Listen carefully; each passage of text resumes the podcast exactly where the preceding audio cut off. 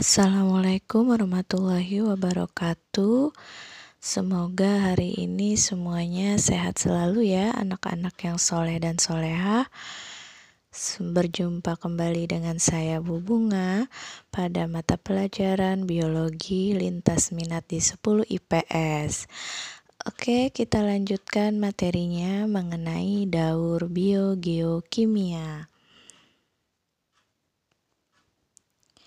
Persoalan sampah menjadi hal yang menakutkan bagi masyarakat di berbagai belahan dunia. Tidak jarang negara miskin harus menelan pil pahit menjadi negara, negara tujuan ekspor sampah dari negara-negara industri. Tidak hanya sampah plastik yang memang sangat sulit terurai secara alami, sampah kimia dan beracun juga menghantui berbagai negara. Namun, tidak sedikit juga negara di dunia yang mampu mendaur ulang sampah-sampah tersebut dan memiliki manfaat secara ekonomi. Nah, tahukah kalian jika alam juga menyediakan organisme yang mampu mendaur ulang kimia dan zat kimia lainnya yang disebut dengan daur biogeokimia?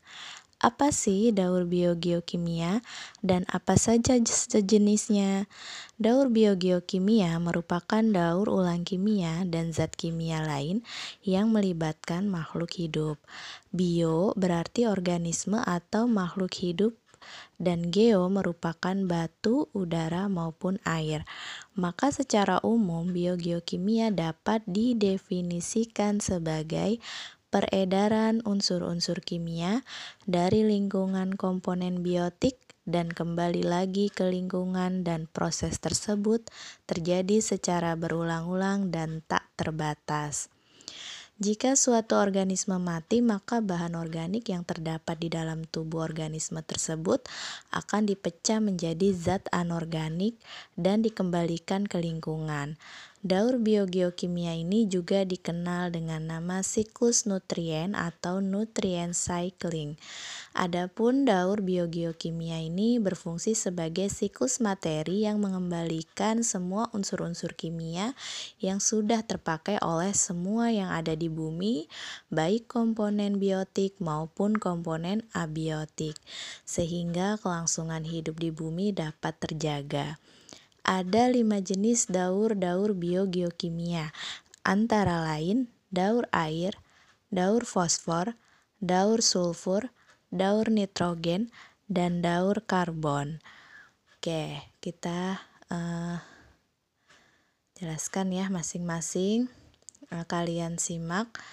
Yang pertama ada daur air atau daur hidrologi. Daur air atau daur hidrologi merupakan pergerakan air dari bumi menuju atmosfer dan kembali lagi ke bumi yang terjadi secara terus-menerus membentuk sirkulasi. Daur air ini terjadi dengan sinar matahari yang menguapkan air yang ada di laut, sungai, dan danau yang disebut evaporasi. Air tersebut akan menjadi uap air dan naik ke atmosfer menjadi partikel es atau titik-titik air. Hal ini disebabkan karena suhu di atmosfer sangat rendah. Partikel-partikel air ini akan membentuk awan yang dikenal dengan kondensasi. Saat udara tidak mampu menahan titik-titik air, uh, maka akan jatuh sebagai hujan atau salju yang disebut dengan presipitasi. Nah, air yang jatuh ini sebagian akan diserap oleh tumbuhan dan tanah. Sebagian lagi akan menggenang di permukaan bumi berupa danau atau kolam. Selain itu, sebagian uh, sebagiannya akan mengalir ke sungai hingga ke lautan. Nah, begitulah daur air. Kemudian ada daur daur fosfor. Nah, daur fosfor ini merupakan pergerakan fosfor dari atmosfer ke bumi dan kembali lagi ke atmosfer yang terjadi secara menerus membentuk sirkulasi. Fosfor memiliki kemampuan untuk membentuk ikatan kimia berenergi tinggi dan fosfor ini sangat penting dalam transformasi energi pada semua organisme. Daur fosfor dimulai dari adanya fosfat anorganik yang berada di tanah ya yang diserap oleh tumbuhan. Hewan yang memakan tumbuhan nantinya akan memperoleh fosfor dari tumbuhan yang dimakannya. Di samping itu, tumbuhan atau hewan yang mati ataupun sisa ekskresi hewan baik urin maupun feses yang ada di tanah oleh bakteri akan diurai. Ya. Nah, bakteri pengurai ini akan menguraikan fosfat e, organik menjadi fosfat anorganik yang akan dilepaskan ke ekosistem. Nah, itu e, singkatnya dari daur fosfor. Kemudian e, daur sulfur. Daur biogeokimia berikutnya ya adalah daur sulfur.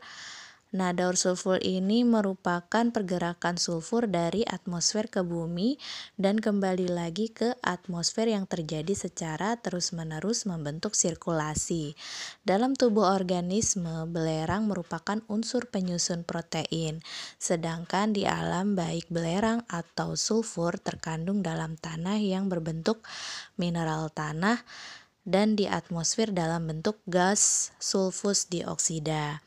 Nah, gas sulfur dioksida yang berada di atmosfer bereaksi dengan oksigen dan air akan membentuk asam sulfat yang ketika jatuh ke tanah akan menjadi bentuk ion-ion sulfat dan akan diserap oleh tumbuhan untuk menyusun protein dalam tubuhnya. Jadi, e, ketika manusia dan hewan memakan tumbuhan, maka akan terjadi perpindahan unsur belerang dari tumbuhan ke tubuh hewan atau manusia.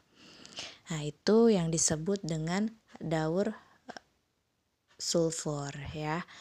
Oke, selanjutnya ada daur nitrogen. Nah, daur nitrogen ini merupakan pergerakan nitrogen dari atmosfer ke bumi dan kembali lagi ke atmosfer yang terjadi secara terus-menerus membentuk sirkulasi.